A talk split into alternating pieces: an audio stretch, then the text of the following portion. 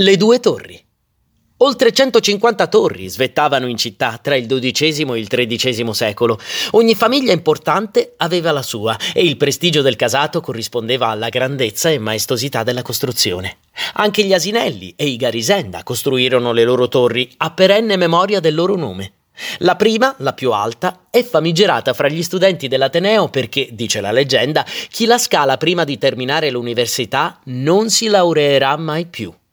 La seconda pende, di una gradazione appena superiore alla più famosa torre di Pisa. Da quando ha iniziato a pendere? Beh, almeno dai tempi del poeta. Qual pare a riguardar la Garisenda sotto il chinato, quando un nuvol vada sovressa, sicché là all'incontro penda. Dante Alighieri, Divina Commedia, Inferno. Perché pende da allora? Sentiamo un'ipotesi poco ingegneristica, ma quello sì, altamente letteraria, scritta da Goethe in persona. La torre pendente è uno spettacolo che disgusta, eppure è molto probabile che sia stata costruita a bella posta così. Mi spiego in questo modo una simil stravaganza. Nell'epoca dei torbidi cittadini, ogni grande edificio era una fortezza in cui ogni famiglia si costruiva una torre.